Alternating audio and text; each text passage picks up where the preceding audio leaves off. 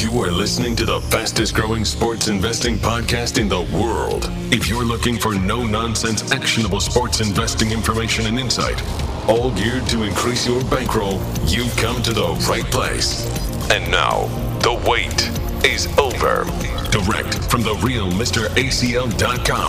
This is the ACL Pod featuring Captain Wags. I give you A C L.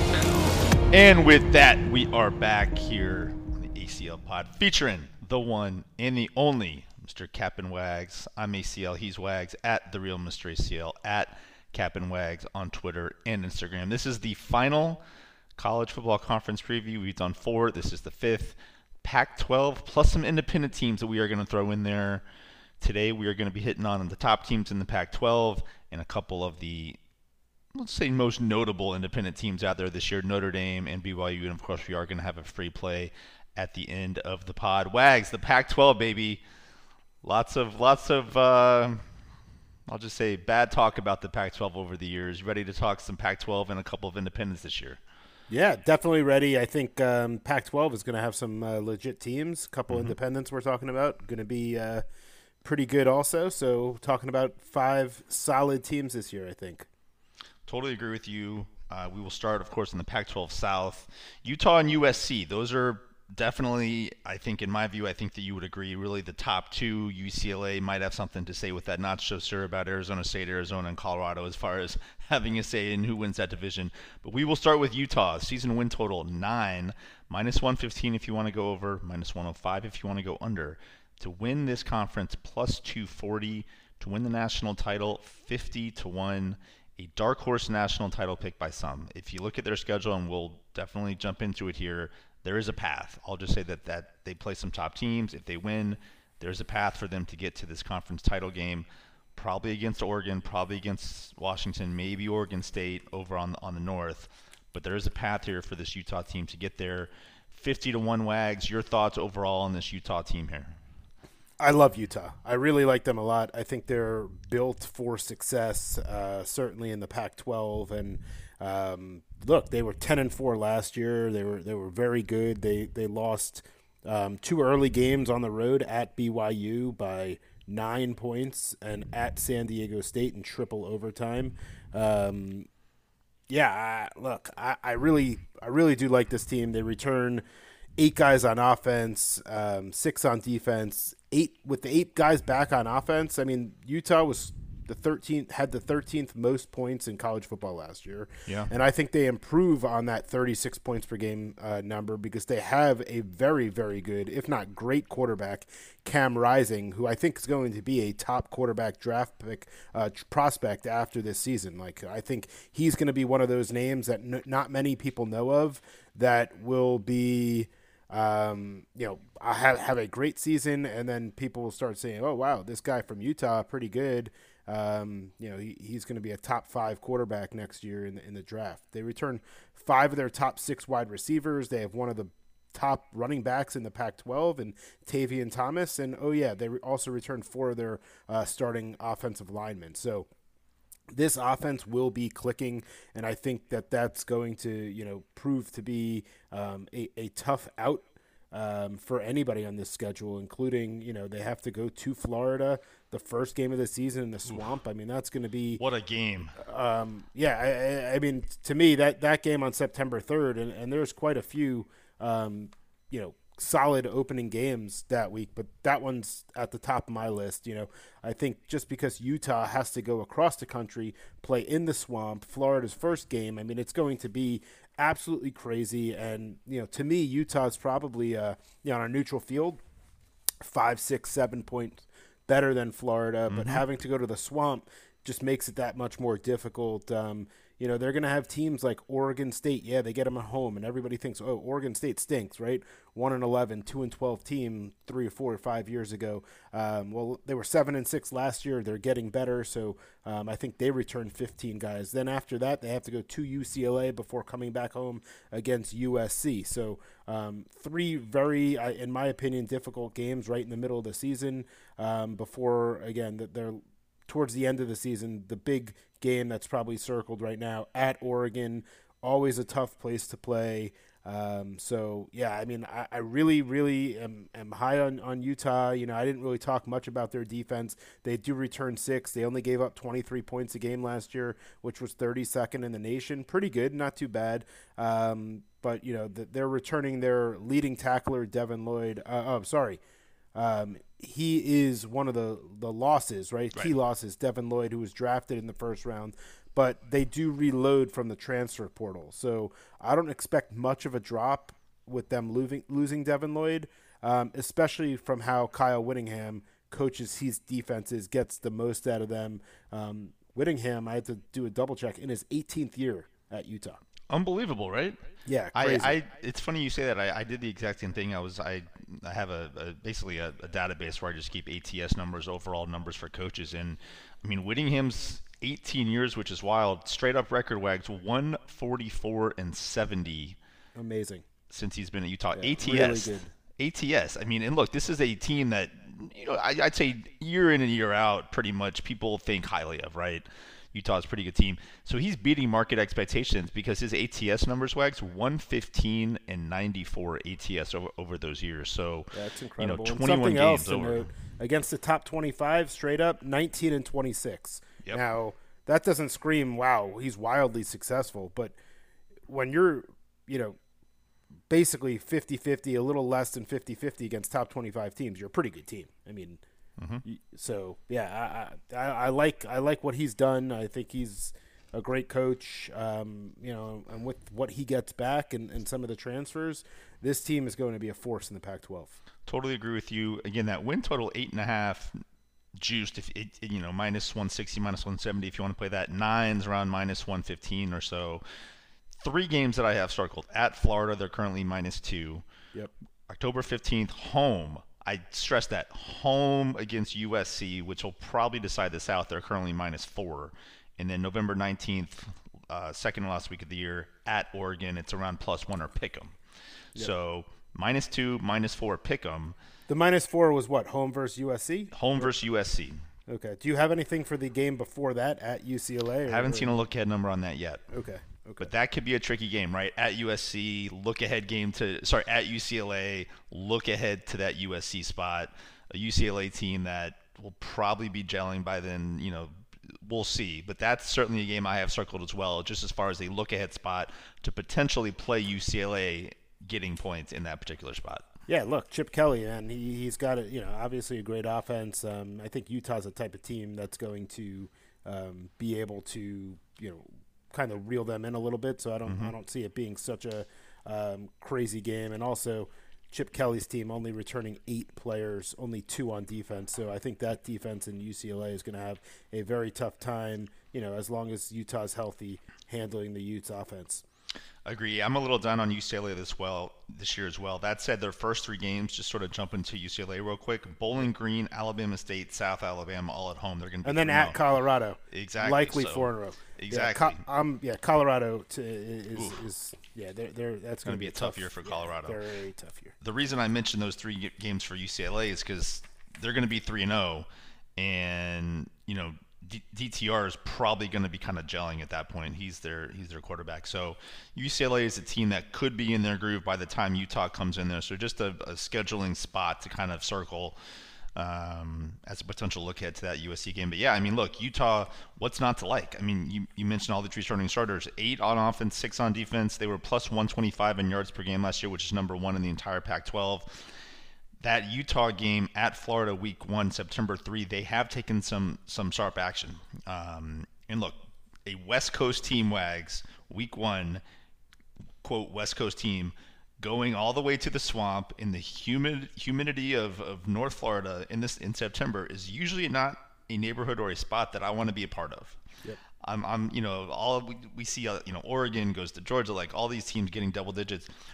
Utah's favorite at Florida, and I think a lot of that has to do with just Florida's, you know, kind of where New where coach. they're at now. Yeah, yeah, yeah. yeah so some down seasons. What they go six and seven or something last year. Yeah, and yeah, look, they're... season win total six and a half, seven this year for Florida. But man, the market is respecting this Utah team. Week one on the road in the swamp, where that place is just going to be live. Man, that's that's an interesting number right now. Very interesting. But you know what? Whittingham has experience in, in those games, on those ro- in those road games. So um, you know maybe that comes into play again. Utah is the better team. Um, you know, if this was on a neutral field, it's not. It is in the swamp. It's going to be interesting. It's going to be crazy. I cannot wait. And we are so close to college football. This is uh, getting giving me a little goosebumps right now. I'm pumped. indeed, indeed. Before we talk to you about USC, real quick, uh, you mentioned Cam Rising, Heisman. I've seen yes. as high as hundred to one in the market. Well, um, I'll, I'll, I'll just I'll just be forward right now on, on this pod. I took I took Cam Rising as a sleeper Heisman um, pick. I I have money on him. Uh, wasn't wasn't a large chunk of change because he, you know, depending on on where you look, you can get him anywhere from sixty to hundred to one. Yep. Depending on your book, maybe more. I again, I, you know, I'm just looking at some of the larger books. Um, I got him at 85 to 1. I was happy with that number when mm-hmm. I took it. Um, and I think, look, this guy's got as good of a chance, um, you know, a- as anybody, um, especially with this offense and, and his experience. Uh, we'll see. You know what? You know, you could win uh, basically a 10 to 1 or, or sorry, 100 to 1. that number is is incredible. Yep. I I think of all the Heisman bets out there, just from a team that could go 11 and one, right? Could go 10 and two, and then a guy that just could have that kind of narrative feel all year, especially if he goes in on a national stage and beats Florida Week One. Certainly 100 to one. Well, he, I price. mean, f- first year last year, 2,500 yards throwing, not yep. a crazy amount uh, throwing. He also added 500 yards rushing. 20, uh, 20 touchdowns and only five interceptions with another six rushing touchdowns. So this is a guy who now has got a year under his belt. He's comfortable. He's got a great offense. Um, look, if if he can um, expand on what he did last year and, and really progress in with an offense that's back with a ton of uh, weapons at wide receiver, again, this guy could break out and become one of those dark horse favorites. Oh yeah, and if we think you know if he wins 10, 11 games, his name will certainly be up there. Yep, I'm with you on that. All right, that's Utah moving over to USC here in the Pac-12 South. Season win total nine and a half plus 100 on the over, minus 120 on the under. There are nines out there as well, juiced on the over to win this conference plus 220. Now those numbers look, I've seen USC favorite, I've seen Utah favorite, I've seen them basically co-favorites, but the prevailing number, USC is I would say a slight favorite at the majority of books, plus 220 to win the Pac-12, to win the national title, which is an interesting number, 25 to one. If you recall, for Utah, they were 50 to one. So they're co- they're essentially co-favorites to win the conference. However, the national title odds are basically not basically are cut in half for uh, USC compared to Utah. So that's just something to factor in there as well. Obviously, look, Clay Helton. I would, I thought that was the strangest hire. They gave him a contract extension. It was just year after year. They I mean, they needed to just clean house. So look, they bring in a top coach in the country, Lincoln Riley. He of course brings Caleb Williams with him over from Oklahoma, which is huge. Uh, they bring over uh, wide receiver Mario Williams as well from Oklahoma. Biletnikoff winner Jordan Addison from Pitt. So like you have all these things just sort of happening uh, over the last I don't know three four months at USC. A totally different vibe from last year. This team was four and eight last year, Wags. Four and eight, and now you have a win total. If you want to go over, they have to win ten games. So they took a little bit of sharp action on the under earlier in the summer, and now it's just been a wave of over money as things come out of camp. There's been a lot of good news as far as you know gelling, right? The and that will happen when the coach, when the quarterback, when the top receiver all come from the same school and basically just transfer over. So that wasn't a total shock to me. The schedule isn't too bad for them. They open up Rice, Stanford, Fresno, Oregon State. Obviously, we talked about that game at Utah, and then they finished the year at UCLA and Notre Dame. So I certainly understand, just from a perception standpoint, this number being nine and a half.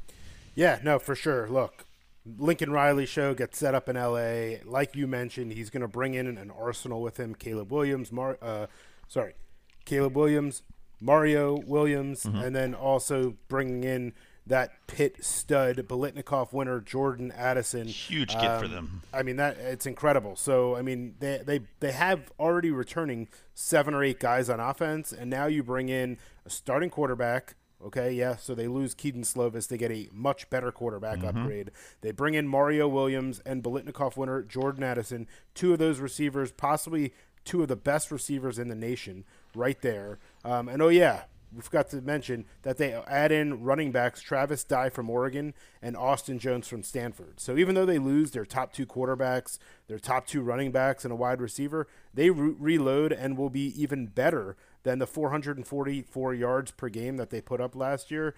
Um, one of the things also that I expect to change dramatically, they were ranked 97th overall in turnovers last year. Hmm. Not good. Okay, I expect their 28 points a game off of the 444 yards a game to go up quite a bit, probably by at least a touchdown. I'm looking at at least 35 points a game by USC. And then you look, you flip the page, and you're like, well, defensively, they're only bringing back three. On paper, not good. Turn the page again. You see that they added 10 players from the transfer portal. Um, so on paper, they look better. They're going to need to prove that this team is not as bad as the 32 points a game that they gave up last season, which is why they were 4 and 8. Um, but again, they bring in guys from the likes of Alabama. Okay, they bring in Shane Lee. They bring in Ro- Ro- uh, Romello Height from I think Auburn. Um, you know, they have a, a, lot of guys coming in from the, the secondary that they bring in from teams like Ohio State and Oklahoma, right? So they ha- they're bringing in experience, like you said. Why, you know, we'll, a lot will depend on how they gel. And clearly, you know, Steam came in on the under. You know, maybe that number was too high. Things come out of camp. Things are on the up, and now you're starting to see more overaction. So, um, yeah, you know, would it be surprising if they win 10 games this year? Not at all. Mm-hmm. Um, but again, it is a first year coach coming in. And now I know it's Lincoln Riley, and I know they have some continuity between Riley, Caleb Williams, and, you know, some of these uh, transfers that come in. But it's tough. Um, you mentioned the schedule. I think it actually plays out pretty well for them uh, for the first three weeks. They have to go, they have a road test against Oregon State, which to me um, again, I mentioned them. They're 15 starters uh, when we were talking about Utah. They come home versus Arizona State, Washington State before they have to go on the road October 15th to Utah. Um, in the last two games of the season at UCLA, again on the road um, in a rivalry game before coming home against Notre Dame, which will be, you know, a very um, obviously very big game. Uh, Notre Dame we see come out as a top five team in the nation. You and I disagree with it. Um, mm-hmm. But you know, we'll talk a little bit about Notre Dame later. And um, look, on paper, Notre Dame kind of looks and deserves to be where they are in a sense. Um, they're bringing back 15. They went 11 and two last year. So, um, but you know, obviously with the new new coach, and we'll get into that. Um, you know, things can change and, and be a little different. So, four games here that I think are tough the Oregon State game, the Utah game, and then at UCLA Notre Dame. Yep. Uh, they should be favorites though in ten of those twelve games at least. Exactly right. And look, Lincoln Riley overall record fifty-five and ten straight up. And one sort of quirk in the schedule this year, USC Wags avoids playing both Oregon and Washington out of the Pac-12 North. So they avoid playing the top two teams in the North. So, which is why you see them having about a 40 to you know top 50 schedule. Let's call mm-hmm. it you know somewhere between 45 and 50. I have them ranked with the 45th schedule um, in the nation difficulty. Yep, and look, for me, this win total comes down to this. Talent wise, you could argue they're a top five team talent wise. I have them rated number one quarterback, number one running back, number one uh, receiving corps in the entire conference. So that you know, great. They're going to put up points. They're going to be fine. It's just a matter of like and you see this in the uh, in the in the uh, NFL sometimes when these teams go on like free agent benders, right? They just bring in all these guys. Oh, they sign this guy, that guy. It's like it takes some time to sometimes gel, and sometimes it never even happens. You just have all these different personalities. I want to be the top guy. I want this. I want that.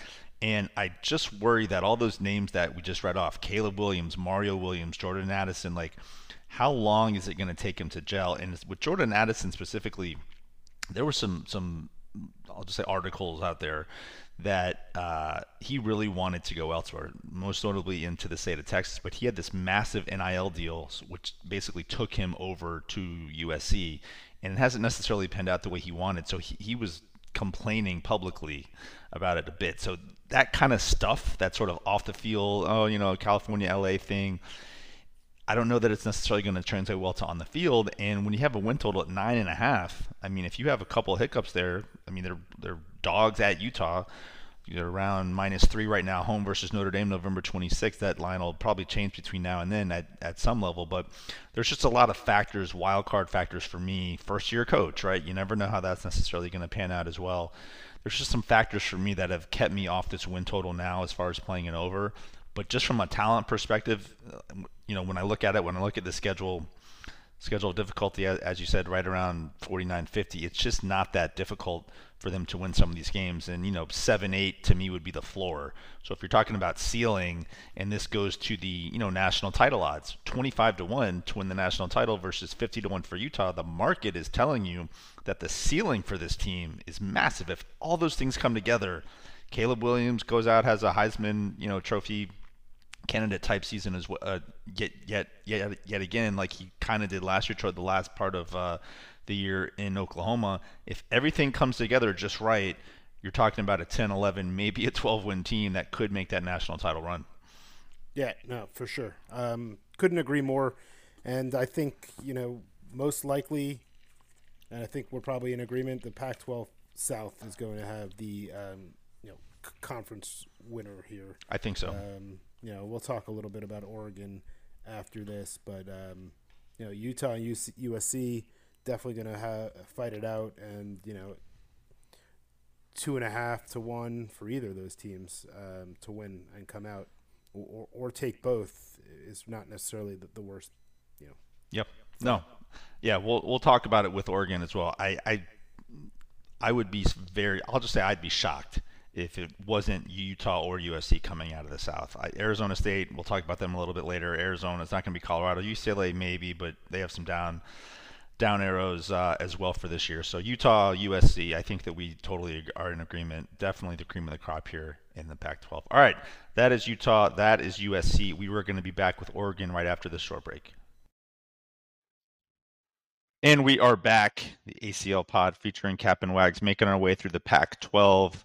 We touched on we touched on Utah and USC. We're going to jump into Oregon. Again, everyone, the website therealmracl.com or acl-sports.com. College football week zero starts this upcoming weekend, which is amazing to say. I love to say that. We're going to be putting any plays we have for this week zero up on Twitter for free. So packages really start week one, the following weekend, as far as when the packages start. Four week packages, full season packages, NFL, college. You can get monthlies, you can get full season, you can get whatever you want. It's all up on the website, and you can always shoot us a DM if you have any questions, thoughts, or want to do something else. Just let us know. All right. Again, we are now upon the Oregon Ducks in the Pac 12 North. Wags, here are the numbers for the Ducks. Season win total eight and a half, minus 135 if you want to go over that, plus 115 on the under to win the conference, plus 280. We talked about it a little bit earlier. Not a number that I'm necessarily excited or would want to jump in on, but I understand some that do, thinking that they might get to the title game and then you can kind of play around with that hedge a bit. To win the national title, 90 to 1, which I think is pretty telling. Again, just talking about the ceiling for this Oregon team. Obviously, the big news is Mario Cristobal is no longer there. He's your boy now, Wags, at, at Miami, coach of Miami. Dan Lanning comes in, man. The man. 36 years old, I think he is former DC of Georgia, won a national title. Obviously, best defense possibly ever.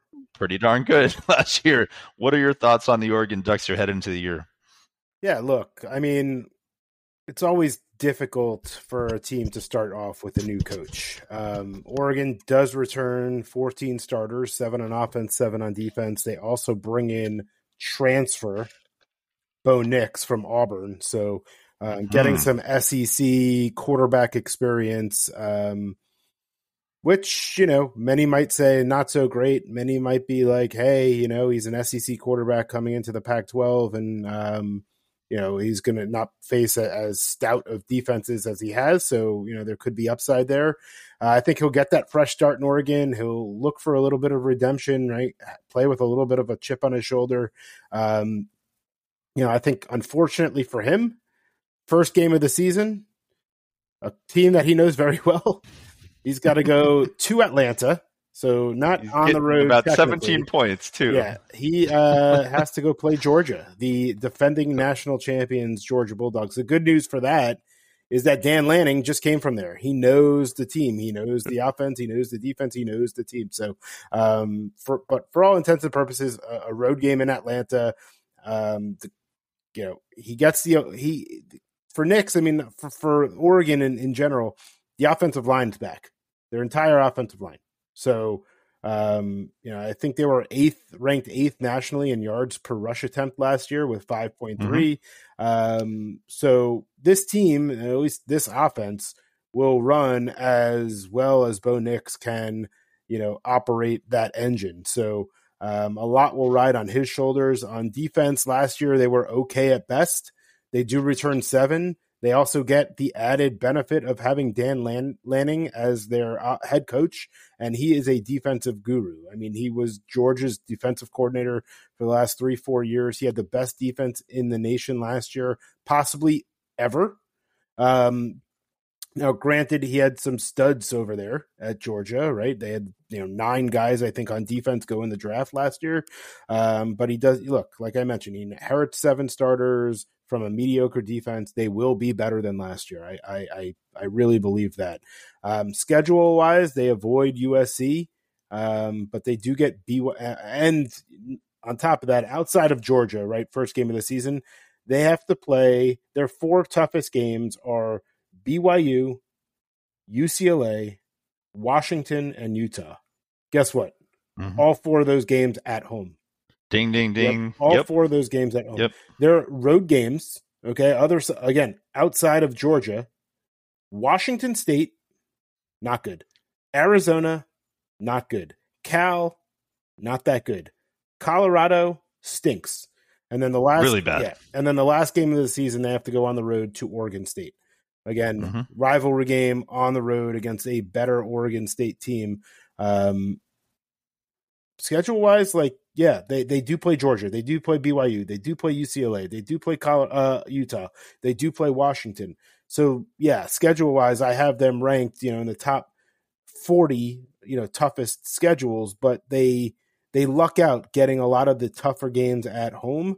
Um, and I think the it really is going to be tough um, in the sense, you know, for Bo Nix, he's going to have a lot of pressure, a little bit, you know, new quarterback coming in and um, having to take over the reins of, a, of an Oregon team who's been pretty good for the last, you know, four or five years, right? The nine and four in 2018, 12 and two in 2019, four and three in the COVID 2020 year, and then last year going 10 and four. So they're they're going to be as bo- as good as Bo Nix is, and having a new coach. I mean, I'm just you know I'm not touching this Oregon over that's for sure, just because there's a lot um, of uncertainty um, with Bo Nix. Like we've seen his resume against SEC teams, not that great, not that impressive, but he comes into a different conference, a different you know set of um, competition that could prove to be better for him, but also you know, if he if he's just the same guy, uh, I could see this team winning seven games. Yeah, I mean, you mentioned there's sort of two schools of thought on the Bo Nix, right? There's the people that say, "Oh, it's Bo Nix. I don't want to bet on him," and there's the other people. I'm raising my hand as I'm saying this. The second one is he was playing literally NFL talent every single week in the SEC. And now what does he do? He goes over to Oregon and he's playing, let's just say, not NFL talent every single week. so, yeah, no, I mean, I mean, I hear you, and I think this is where that simple. This is where we might butt heads a little bit on on the Bo yep. Nix thing. It's like, yeah, he's not playing those SEC schools and not ha- playing like maybe that SEC competition. But I'll tell you what, and again, I talked about these teams having, um, or Oregon having the home field advantage. These still very good defenses. Georgia on the road. B or wherever you know whatever on neutral field, BYU, Washington, and Utah. Those those, mm-hmm. those defenses are are going to cause problems for uh, Bo Nix if if he's just the same Bo Nix as we've seen. Yep, absolutely agree. He he has to be better. I mean. I, I've struggled with Oregon. I've gone back and forth. I mentioned off the top that I wouldn't be playing them to win this conference. However, if you're looking for a team to potentially win the division, to win the North, I just think it's a process of elimination thing, right? Cal, Stanford, Washington State, probably not going to be the mix there. Washington, I am high on a little bit this year, but I do think that Oregon probably gets in there. They're currently at home versus Washington. Oregon's minus 10 on the look ahead there. So, just from a, a scheduling perspective, certainly makes sense. All those home games that, that you mentioned, Mike, that's what I have circled here. All those tough games, Pac 12 wise, they get at home. Yep. Now, from a home field advantage, I have Oregon's home field worth about five points. So if you take home field away, you're basically putting that game on a neutral. You're talking about a, about a five point switch for me. A couple of arrows pointing down. They were plus 10 in turnovers last year, which is not going to be happening again this year. That number usually comes back down. So plus 10 in turnovers, which I think is huge. And they had three very close wins last year, and meaning un- meaning wins under one possession. So those usually are factors pointing down for me. They did win 10 games, of course, last year. They got blown out by State. Utah. Absolutely, man. 14. Season, yeah, that, that dogs. was huge. 14 point dogs on the road. They won 35 28. Then in the Pac 12 title game against Utah, they get blown out 38 to 10. And then in the Alamo Bowl versus Oklahoma as plus six dogs, they lose by 15 points. Yeah. I think a lot of that had to do with Cristobal is basically out the door. Yep. Right. Oh, for sure. They lost a little bit of focus. Thibodeaux was essentially checked out as well, headed for the NFL. So a lot of different factors here. I think the win total makes sense. I, I don't love, you know, again, first year coaches betting overs, that kind of thing. But just from a scheduling perspective, you got to factor that in. Now, look, you're they're plus 17 week one, quote, at Georgia. So to cash this win total, I mean, you're basically assuming that they're going to lose that. It's, it's an 11 game season. You know, they got to win nine out of 11 games to cash this. That's that's a tough order with a uh, first year coach. yeah, me. exactly. And look, they have BYU, they have Utah. I mean, mm-hmm. these these are very very difficult games, and yeah, they're going to have to play UCLA as well at home. They get them at home, and and finish the year. And, and again, you know, I mentioned Oregon State like four times already. Uh, clearly, I just think they're a good team. They have a very difficult schedule, um, you know, but they they return nine on defense, um, which you know to to me is pretty good. And in a rivalry game against an Oregon team, you know, we shall see what happens there. Um, yeah, uh, again, the uh, I'm the good thing for Oregon is that this the, the Pac-12 North is just not that competitive. Right. It's not as competitive as the South, so um, they'll definitely have a chance to to win the North and get to the title game. It's just how many yep. wins will they have? That's the biggest selling point for me. If I was going to play a future on Oregon, I, I would I would lean toward the division future as opposed to the overs um, on their win total. All right, that is the last team we're going to break down as far as the Pac-12 goes. We will have another Pac-12 thought as we get to the free play later on. But we wanted to touch on two independent teams. We don't obviously do a separate podcast for the seven independent teams being Notre Dame, BYU, Army, Liberty, New Mexico State, UConn, and, and UMass. Although we could do a pod on UConn and UMass wags. Just hey, I'm all for it. Look, those guys, those guys deserve a chance too. Yes, they do. Although you can always bet on their unders yes. for season one total. We have cashed on those over the years. However, we are going to be looking at two Notre Dame and BYU. We will start with Notre Dame. The Fighting Irish, obviously, first year coach Marcus Freeman comes in to replace Brian Kelly. Season win total nine, minus 110 flat both sides, whichever direction you want to go there. To win the national title, 45 to 1 if you think Marcus Freeman can get it done in his first year. To make the playoff, obviously, they don't play in a conference, so they don't have conference odds. To make the playoff, plus 450, which is an interesting number there. You're essentially betting on this team to win every game. I don't know that that an 11 and 1 Notre Dame team, probably the one loss being at Ohio State. So if they lose that first game at Ohio State, they're about two touchdown dogs right now. Can they run the table? Sure. Would that be enough to get them in? Maybe, because you're going to have a bad loss, if you're going to have a double digit loss, you want it to happen early on in the season. So that I think works out in their favor. Where are you at on this Notre Dame team, Wags? Marcus Freeman in his first year. Yeah, well, first I'll point out that they're ranked fifth in the AP poll, which is just ridiculous when you Funny. start looking at these odds and they're 45 to 1, you know, maybe 10th or 11th down the list in Vegas. So, you know, to me, that's just Notre Dame being Notre Dame.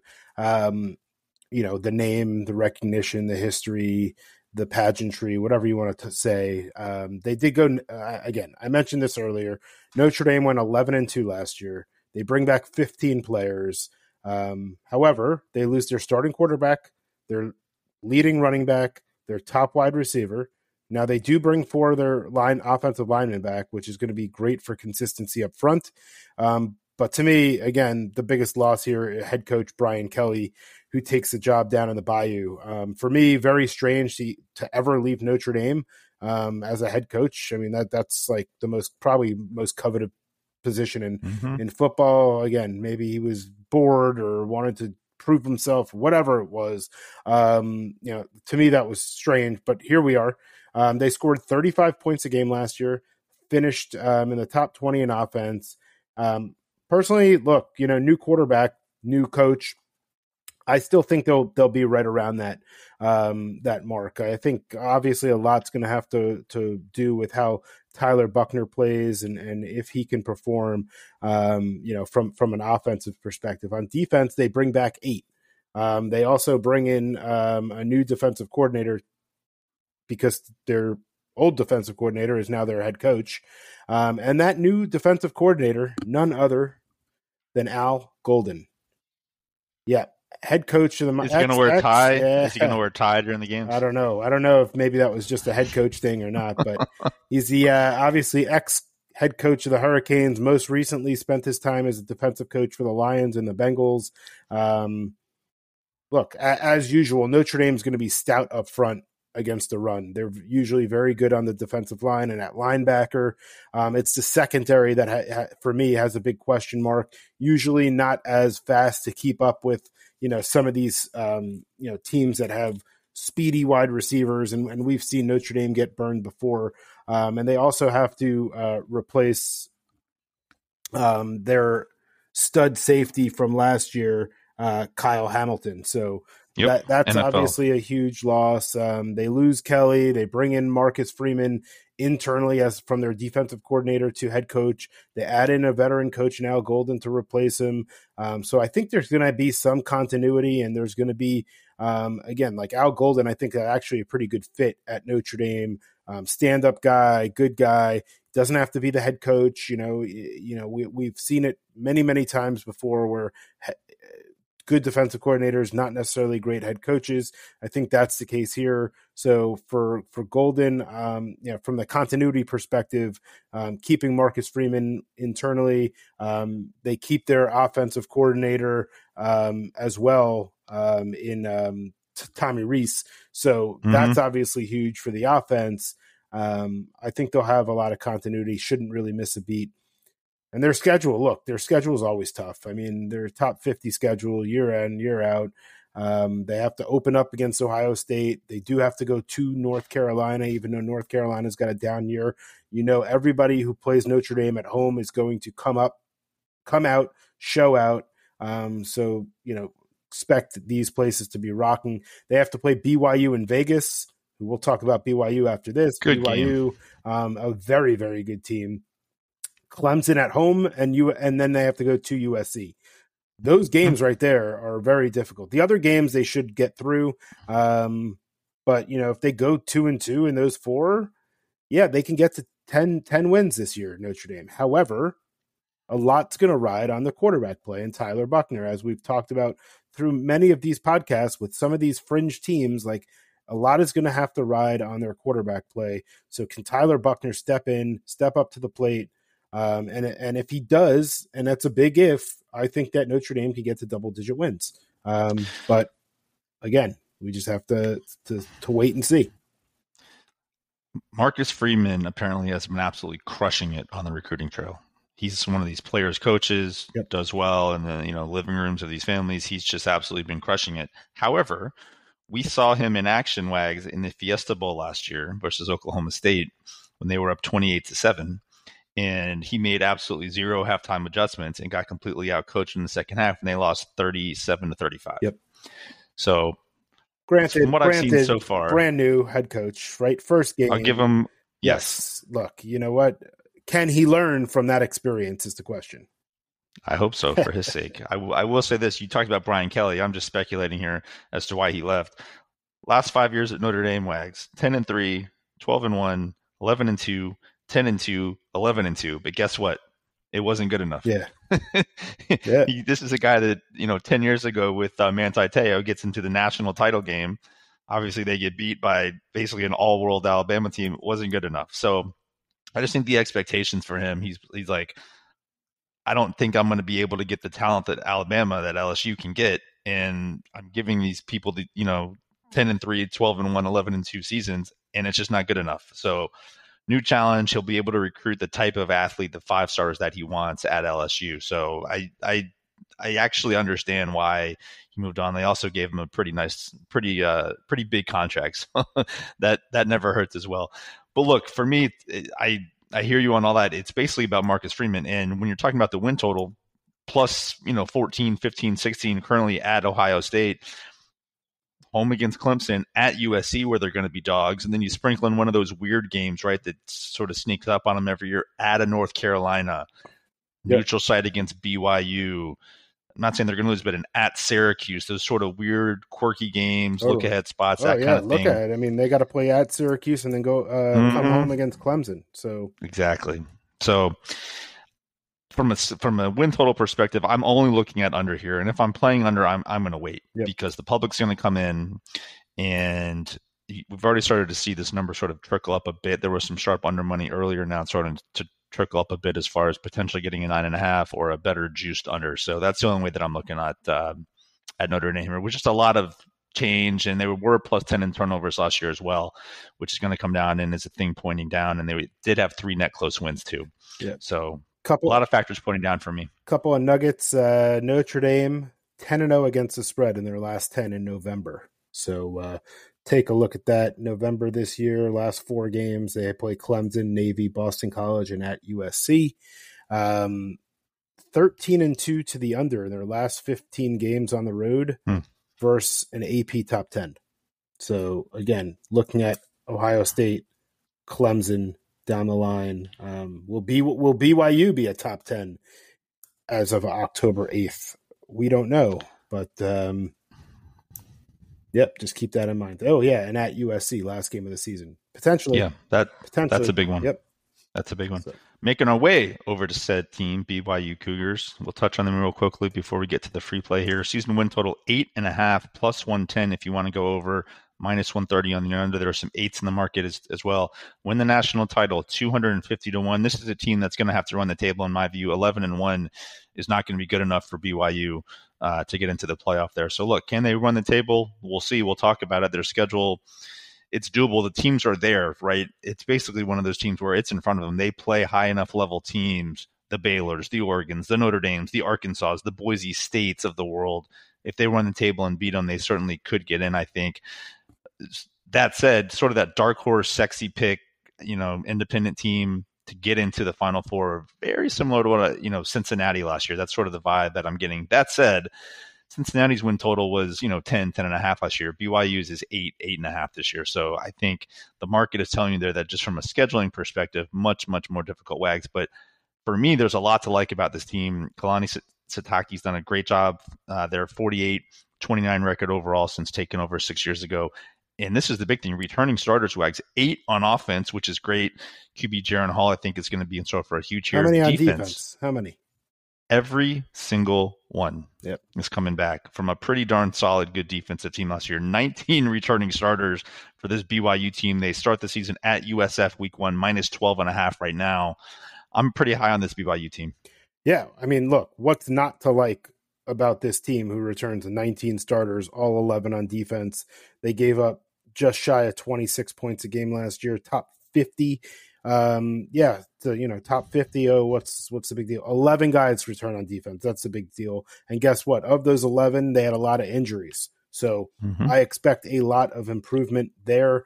Um, on offense, there were questions that you know early last year and, and you know for a great reason. You know, how is Jaren Hall going to perform and have to step up into Zach Wilson's shoes? Um, I'd say he did pretty well. He threw for over 2,600 yards, 20 touchdowns, only five interceptions. Oh, yeah. He also ran for 400 yards.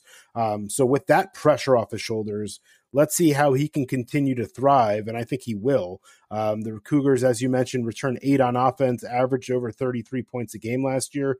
I think they improve and average probably over 35, 37 points a game this year, closer to 37. I actually have them at. Um, and yeah, they have a top 10 offensive line in the country. So pretty good. Um, Pretty good. Yeah, you mentioned again, the, and I mentioned earlier, 11 starters on defense uh, riddled with injury last year. So yes, they need to stay healthy to improve on that. I think they will. Um, yeah, I think there's a good chance for this team to get you know ten wins, double digit wins. Um, they do have some tough games on their schedule, specifically home against Baylor, second game of the season early. Uh, we talked about Baylor, I think, on the uh, um, Big 12. Big did 12. we, did we Yep. talk about Baylor? Yeah, I think we did. A little bit. Yep. Um, Yep. You know, I think they're going to be a good team, solid team. That's one of those. Yeah, I think we talked about Baylor. Yeah, now that I remember, that was a team that I thought could either win four or ten games. Right, that was Mhm. just a game, a team that I you know completely lost on. But yes, they have to play Baylor. They have to go to Oregon. They get Notre Dame and Vegas, as we mentioned earlier. Um, home against Arkansas, and then at Boise. These five games will really tell the story of BYU's season because I think they win all the other ones for sure. Um, Mhm. You know, if they go four and one or five and zero, they will be a top ten team. They will be in the discussion of you know potential uh story to to make the uh to the, make the playoff right because if they beat notre dame they beat arkansas right uh going to be a pretty good sec team they Yeah, beat sure. boise on the road um they win at oregon i mean they'll be deserving absolutely if they if they can win out oh yeah they also have- 11 and one don't 1 forget they have to play utah tech November 19th. by the way, do you know Now- Utah Tech is? Uh, I'd never heard of them. Right? I mean, I've been watching Sure. college football my entire life. Who is Utah Tech? Well, Dixie State is the new Utah Tech. I did not know that. You've, I know Dixie State's a team in college basketball. Not that, that- anymore. That, you're, it is now Utah. Te- Tech, um, and that it has to do. And we won't get into any political things, but apparently Dixie was a little too um, Understood. yes. So They had to change the name. Yes. Well, Utah Tech, maybe they are. BYU gets them at home November 19th, week 11. Yeah. So that number, I think, will be, um, we'll just say high double Well, digits. this is how BYU finishes at Liberty, East Carolina. Yes, they Mhm. have to go to Boise, who I don't think will be as good as we've seen, but still a tough game. Then they have a bye. They play Utah Tech and then at Stanford. I mean, really, BYU. I mean, they could struggle uh, to kick off the season here. They got, you know, of their first seven games, four of them are, are going to be very difficult. And that Utah State game at home, Utah State's a solid team this year. Yes. I, I mean, you No, know, no, for people, sure. I, yeah, I mean, people, I, I saw there were some Utah State futures to win the national title, sort of joking around Twitter. It's not going to happen, but you know, rivalry game in, in the same area could happen. Now, Wags, I will say this: the last two years, the BYU, their record twenty-one and four. Wow. So you have a team that was 21, that is 21 and four the last two years, and they're returning 11 starters from that team, and you have a win total that's around eight, eight and a half. I think they certainly the argument is there to go over on this team. And uh, look, there's, I'm not saying that they're going to win the national title, but there's essentially four games that they have to win, I think, to get into the playoff. Because if they go undefeated, they're going to get in based upon who they would have beaten. So 250 to one ticket, you could hedge the heck out of that as you get it later on in season. No doubt. All right. That is BYU. It is free play time. Again, the website, therealmracl.com and acl-sports.com. We have packages up, four-week football packages, college and or NFL, full season packages. You can also buy monthly, right? So every package we have in September, tennis, college basketball is coming up, hockey, NBA, whatever is going on in that month, you can buy the package for that particular month. September and October is up now. Don't forget the U.S. Open WAG starts in about a week. Big money, love baby. U.S. Open tournament. Love it, love it, love it. That package is up as well. All right, free play time. Wags and I have a consensus play here. It's from the Pac-12. The team we didn't necessarily touch on in depth. However, we definitely like this win total. Wags, we are going to the Pac 12 South. We are going with the Arizona State Sun Devils under six wins, minus 115, readily available in the market. Herm Edwards in his fifth year, shocking that he's still there. He must have some some information on the on the AD or something as to why he's still there because not only has this team really underperformed relative to I think their talent level, it's not so much about that. It's about the off the field stuff. Ba- huge uh, NCAA uh, recruiting violations that they got dinged on. Five coaches lost their job as a result. And this win total, just as much as you know, on the field and scheduling and and where they're at from a, a returning starters perspective, for me, is more about the off the field stuff. Just the vibe that I'm getting from this program, just not something that I like when you have to win seven games to beat me. They only returned three starters on offense, only four on defense. So just massive changes on the coaching front, massive changes as far as guys coming in. And the schedule does them no favors at OK State, at USC, UCLA. They have to play Utah as well. Uh, obviously, some sort of tricky road games too at Washington State, at Stanford could get tricky. So under six, minus 115 on Arizona State is the free play here. Yep couldn't agree more. I mean, definitely on the under. I think you know they they open up. Um, they have very difficult games on the road at Oak State week 2 mm-hmm. Week four, they have to play Utah. Then they have to go to USC um, before coming home to Washington. I mean, those first you know six seven games are, are, are, brutal and then they have to you know they come back they they yeah an easier second half of the season if you will um, playing some of those um, you know mediocre to to lesser teams in the Pac-12 and Stanford and Colorado and Washington State and Arizona. But guess what? Those four teams right there will be looking at Arizona State licking their chops, right? They're going to want to get a win in the Pac 12, and that's going to be an opportunity for them um, to step up. So they're going to get take their shots Arizona State. You mentioned obviously the investigations and and firings over there and how Herm Edwards still has a job. Um, yeah, it, it's a little head scratching. I mean, I guess the the the reason being is you know in the last four or five years he's had winning records, um, but and coming off an eight and five year last year, um, and and getting a win total at six and a half, I don't think they're winning, you know, or six. Uh, you know, they're not winning seven games. So, um, you know, it, it's seven returners overall. Very difficult for Arizona State. They're not getting and, and they lose Jayden Daniels, and they brought in to be quarterback Emory Jones. Oh yeah. Oh, yeah. I got. I know that's a guy that we're neither of us are necessarily high on. Yeah, yeah. I mean, so, not only that. Yeah, I think they they have uh, two transfers they tried bringing in. Um, mm-hmm. Which tells you it, they they're they're not sure. The cluster. Um, yeah. No. Exactly. By the way, they're, they're the the other quarterback they brought in is Paul Tyson of, from Alabama, grand grandson of Bear Bryant. Hmm.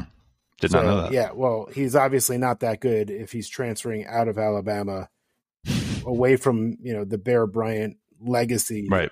Um, or he he's just trying to play, um, and and, and unfortunately for him, he he just lost the quarterback uh, battle to Emory Jones, exactly, who hasn't done. And then I'll just you know, last thing I'll mention from a scheduling perspective, they have the 56th most difficult schedule this year. Last year, for comparison, they had the 81st.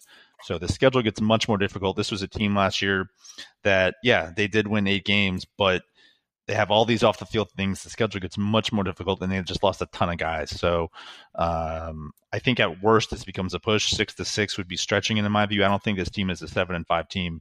So we're going Arizona State under six as the free play. Yeah. One last right, point. Emory, yeah. One last point. Emory Jones, 19 touchdowns, 13 interceptions last year. Yeah, that's, awesome. that's not a seven win quarterback. So we're going on under on Arizona State. All right, that is the Pac 12 plus a couple independents. Hope you guys enjoyed that. We are back the rest of the way with NFL preview pods, 10 or 15 minute pods on every single NFL team. We finished the AFC East and we're going to be making our way through the AFC North coming up here. Wags, anything else before we get out of here? No, that's it. Looking forward uh, again. You know, I, I, tweeted this out. No more Saturdays without college football. We're, mm-hmm. we're done. We're done. Next Saturday, college football. We will have football, baby. Plays. I will give out. Um, I definitely have a play. So um, week zero will be free. We'll we'll tweet those out or, or post them on Instagram. Um, so make make sure you follow at Captain Wags or at the Real Mister ACL. And uh, looking forward to another successful year. Cannot wait. All right. For Wags, I'm ACL. That is the Pac 12 plus some independents. And we will talk to you guys soon with some more NFL preview pods coming up.